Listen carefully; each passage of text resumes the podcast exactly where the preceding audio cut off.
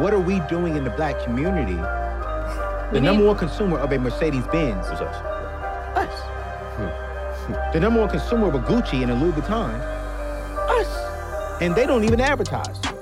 Why is it that in the black community, we are always the number one consumer, but we're not the number one creators? So you just said it. The fact that there's consumers and creators. For so long, we assume success based on consumption. Mm. Welcome back. Uh, we're here once again with uh, my man Ace Graham uh, with Alchemy 213. We're going to jump back into it and dive into the information, man. And we'll be kicking a lot of game today. And my man been bringing that fire. Of course, I brought some of the fire sneakers, but, you know, you'll take a look at that in a little bit.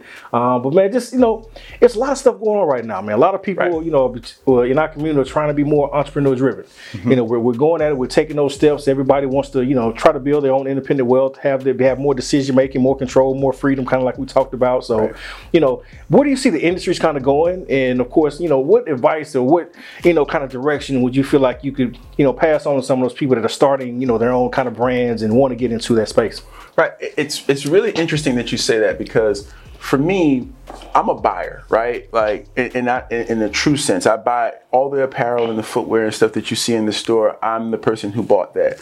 So I'm buying from a brand. And to speak to what you're saying is you got a lot of people that are creating brands in Birmingham or just in the Southeast region or in the United States and the world like brands pop up every single day, you know, but how do you create sustainability from a brand perspective? So what we do, we're not even a brand in in, in that particular sense. We are trusted uh, people that vet brands to bring product to consumers that you know make sure that hey, w- when you buy this, if you have a problem with customer service, you can come to us because we have a solution for it. And we're a stockist store, you know, so we work with Nike, New Balance, Puma, Asics, Carhartt, Ralph Lauren, like those are the spaces that we are. Now, through that, we have the opportunity to build our private label brand going vertical ourselves, but the sustainability of our business is not defined by what t-shirts we make, what products we make. True enough, you're going to get your best margins there,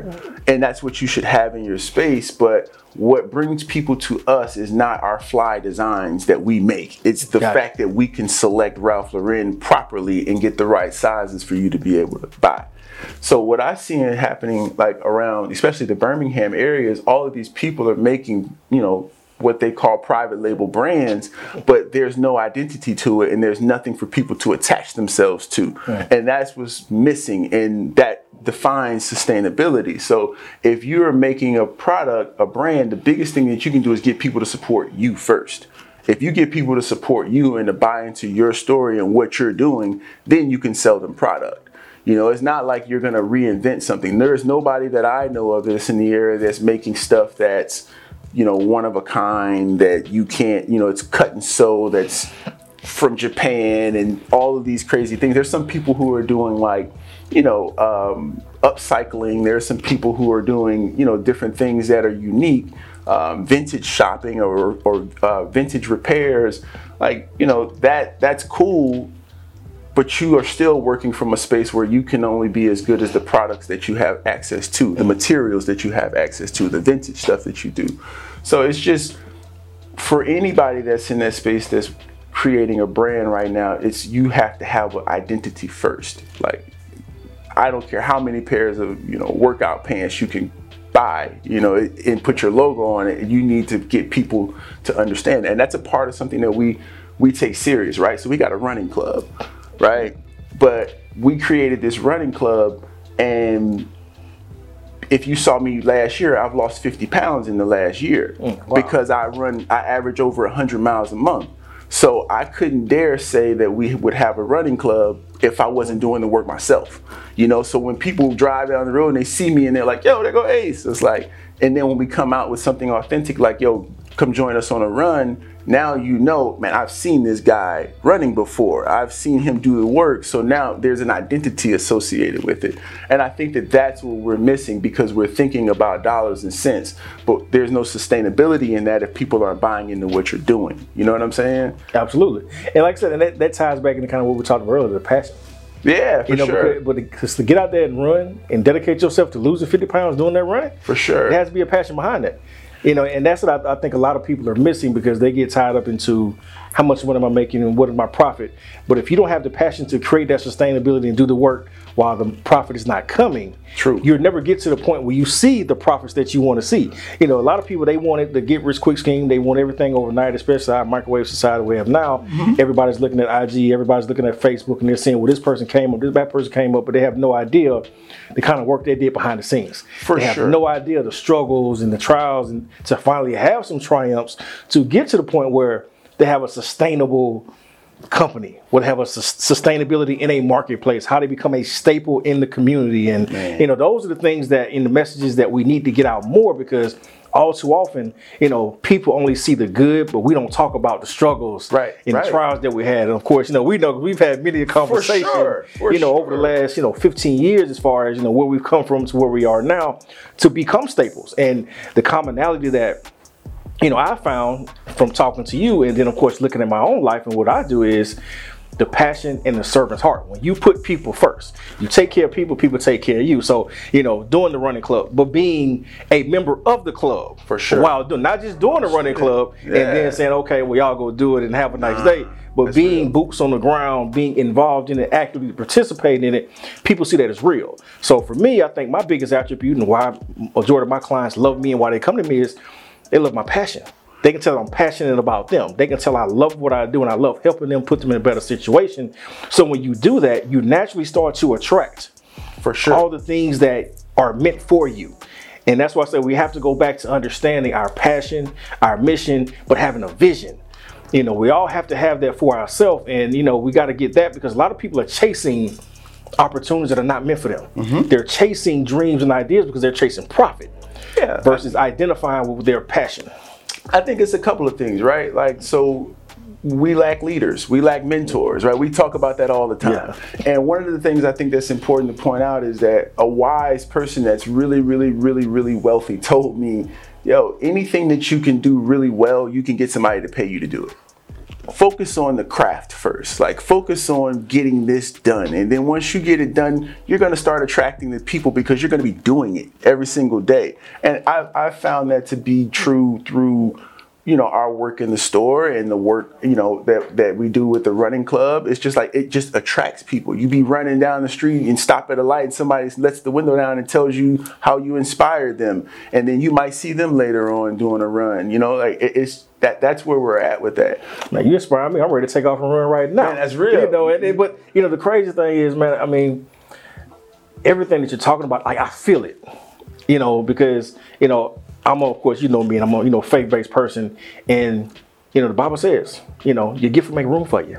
You know, and you skillful workers, and if you're skillful in your work mm-hmm. and done the work, and you have that specialty, and you focus, you hone in on that gift, it'll make room for you. And God will place you before a great men. So I think if we start to do that more and more, all that we desire will come to us. Back at you. Welcome to Hamilton Wealth Advisors, where our goal is to change the financial landscape of the African American community by providing the best of the best in financial professionals to help close the gap on financial wellness, wealth creation, and wealth transference. We're continuing to expand and grow our reach and add qualified advisors to our team. Help us to teach our community how to create generational wealth. We're looking for passionate, selfless, and professional advisors that pride themselves in the core beliefs that education plus expertise leads to proper execution. So if you think this opportunity may be for you, ask yourself this question What is your why?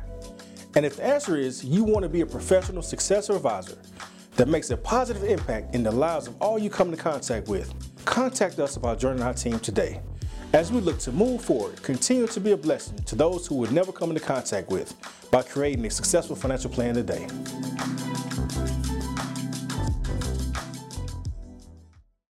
Welcome back to Closing the Gap, the truth about black wealth. We're going to pick back up, man, and we want to jump into um, something that's passionate, you know, and, and important and, you know, much needed. And, you know, I actually want to learn more about this myself.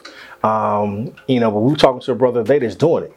Um, so, you know, tell me about your passion project, man. Of course, we know you got your business going and, you know, you're, you're passionate about that, but this is something that, you know, your nonprofit that's kind of near and dear to your heart. yo, it's layers to it, right? Like, just so I, I started this nonprofit organization in 2011 because I knew I had this passion for, you know, like feeding homeless people, you know, making sure that we could take care of people, you know, that, that didn't have as much as we had. Like that was where I was at with that.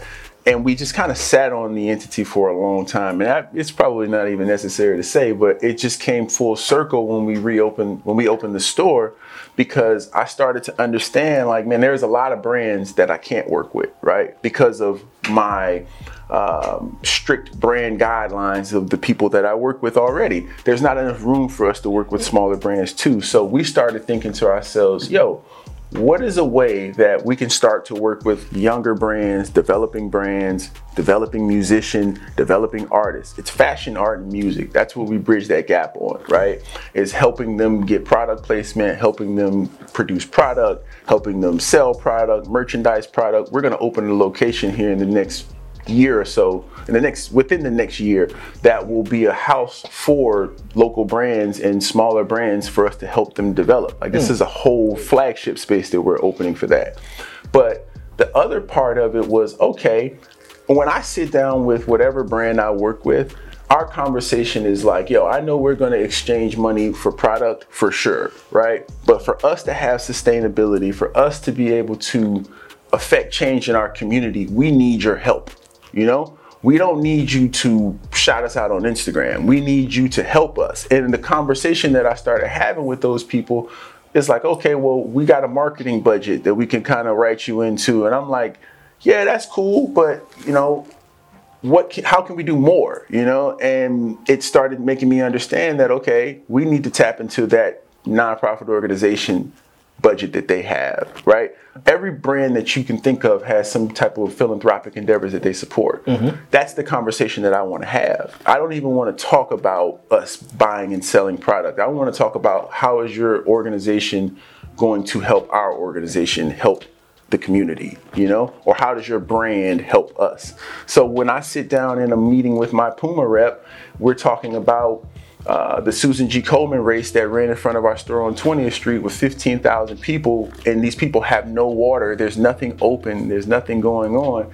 Yo, how do we get 1,000 bottles of water to these people that are walking down the street and running down the street for this great cause? Partner with us on doing that. Let's raise $2,500 for you know, the Susan G. Komen Big Wigs campaign. How do we work with the Birmingham Civil Rights Institute to help cut them a check for some things? Like that's really what I'm trying to leverage my relationships with my brand partners to be able to do. And we use the tool of the nonprofit organization to be able to do that. It's like we knew years ago that we were going to need this but that's what it's really about. And there's our, our, our, scope is very broad and we can work on anything that we want to work on that we're passionate about because this is a true lifestyle business for me and anything that motivates me i'm going to go at it with whatever resources i have. So i always want to make sure that i have every piece of paper that i need to have to provide to do whatever it is that i need to do so that's where the nonprofit organization infrastructure came from. But for the actual activity that we engage in, that's been something that I've done every single day. You know, we do things to help street neighbors, which is a better term for homeless people. Um, I've been doing that my whole life. But now I have an opportunity to say, hey, instead of us giving away 50 pairs of shoes that we did last year to street neighbors, now I can give away 100 pairs of shoes that are supported from this brand to be mm-hmm. able to give to these people. And that's really what it's about is just how do we leverage what we're doing with the nonprofit organization to help people in our community. I mean, what you're saying is, I mean, it's priceless, and and this is what this podcast is all about. It's about closing the gap. It's about closing the wealth gap in our community. Of course, you know, we suffer you know, from poverty more than anyone else in this country. Sure. Um, especially when we look at on the numbers basis, our, the size of our population in contrast to the number of us that are suffering and under the poverty line. I mean, it's the largest out of all, you know, the different ethnicities in this country. And, you know, we need help. You know, people always say, you know, you know, you have to help yourself. I'm like, well, I can only help myself if someone gives me an opportunity to help myself. That's real. You know, from a business standpoint, of course, I can only be as good as the opportunity that I get you know, you can only sell as, as much apparel as somebody will, will come and buy. Like, you know, we can't create opportunities on our own. So we need those partnerships. We need the help from the community, from the large corporations. But, you know, we have to start to put our money where our mouth is and show them that, okay, you know, you can't dictate and control us. For sure. You know, we're going to take our money to people that look like us, who have a voice to talk to them. You're talking to them. You're talking to the brands. You're talking to the people that you know are supplying and are making the largest profits off of us as a community. Of course, you know it's well documented. We spend over spend over a trillion dollars a year. Wow. In you know in uh, you know shoes and apparel and just of course perishable goods as a whole in our community because you know we like to look good. You know, there's nothing wrong with that. I'm a, you know I'm guilty of it myself. I've been a sneakerhead since '96, so I've been you know I've been kicking this for a minute. That's Actually, so you go back to probably '88, my first pair of J's. I was in the second grade. That's real. You know, white, red, and black foes was you know that, it was it. So you know I got a pair that's brand new in my closet right now. So it's nothing wrong with that. But we have to compartmentalize and start to understand oh, how do we start to make those brands accountable and you're making them accountable. You know, it's so crazy. One of the things to say, dude, like we, there's not many people in my industry that do that. That let's just be clear. There's not many people of color in the industry. You know that we Yeah. that we work in. There's one guy really. He's a conglomerate in a sense with 22 stores, but outside of that, there's you know a couple of people here and there, and those people were just like me in a big way that just are happy to even be at the table. You know. But I've learned very, very quickly, like, yo, it's not enough to just sit at the table. It's you have to push the envelope and be like, yo, how are you helping us? How are you helping us? And you don't have to do it in some way that's belligerent and people don't understand. It's just like, yo, I'm really doing good things in the community. I'm really trying to help some people. And here's my proof of concept. Here, mm-hmm. I put my own money up. Like when we gave away 50 pairs of shoes for, you know, holiday season, those were shoes that I could have sold. Those were shoes I could have shipped back and got credit for. But we gave over $5,000 worth of shoes away just because I wanted people to know that, yo, I'm really giving away shoes, bro. I'm really about this. We climbed in the back of a pickup truck and drove around downtown Birmingham, like, yo, take those shoes off. Here goes another pair of shoes, you know. And there was that was the goal, and we wanted to make sure that when we sat down with any brand to utilize our nonprofit organization, that they saw that we already did what we're asking them to help us do. You know, I'm big on it. Don't speak about it, be about it. And uh, I mean, this is a man that's that's living it, and you know, is a true testament of you know what a business owner should be. And I'm, I'm, I have a real, I have a saying that you know I tell a lot of brothers, and we have a conversation. You know, some people don't like it, but you know, me, the truth hurts. It is what it is. I'm gonna keep it 100. You know how we do it. So for me, I always say that as an African American man, you can't be 100% capitalist. At all. And, and people are like, well, you know, I'm a capitalist. I'm all about my dollar. I'm like, well, we know the world we live in. It's not fair. Okay, cool. It is what it is. So if I know the world is not fair and I know how the world was built and it wasn't built with me in mind, you know, when you become capitalist that means you put the dollar above any and everything. Your sole end goal is to maximize profitability. But when you look like us, of course, the higher you go up, the more tables you at, the less of us is at the table. So at some point in time, as you climb that ladder, that corporate ladder, so to speak, you know, you can get to a point where you're the only person in the room. Now, if you're making a decision at that particular point in time that's strictly, purely capitalist and profit driven, then what are you doing to the people that look like you? A disservice. So, you know, I see a lot of times, you know, people are doing well, and I don't knock nobody hustle, but if you're all about money, you ain't all about the community, and I don't want to rock with you. We're back at you.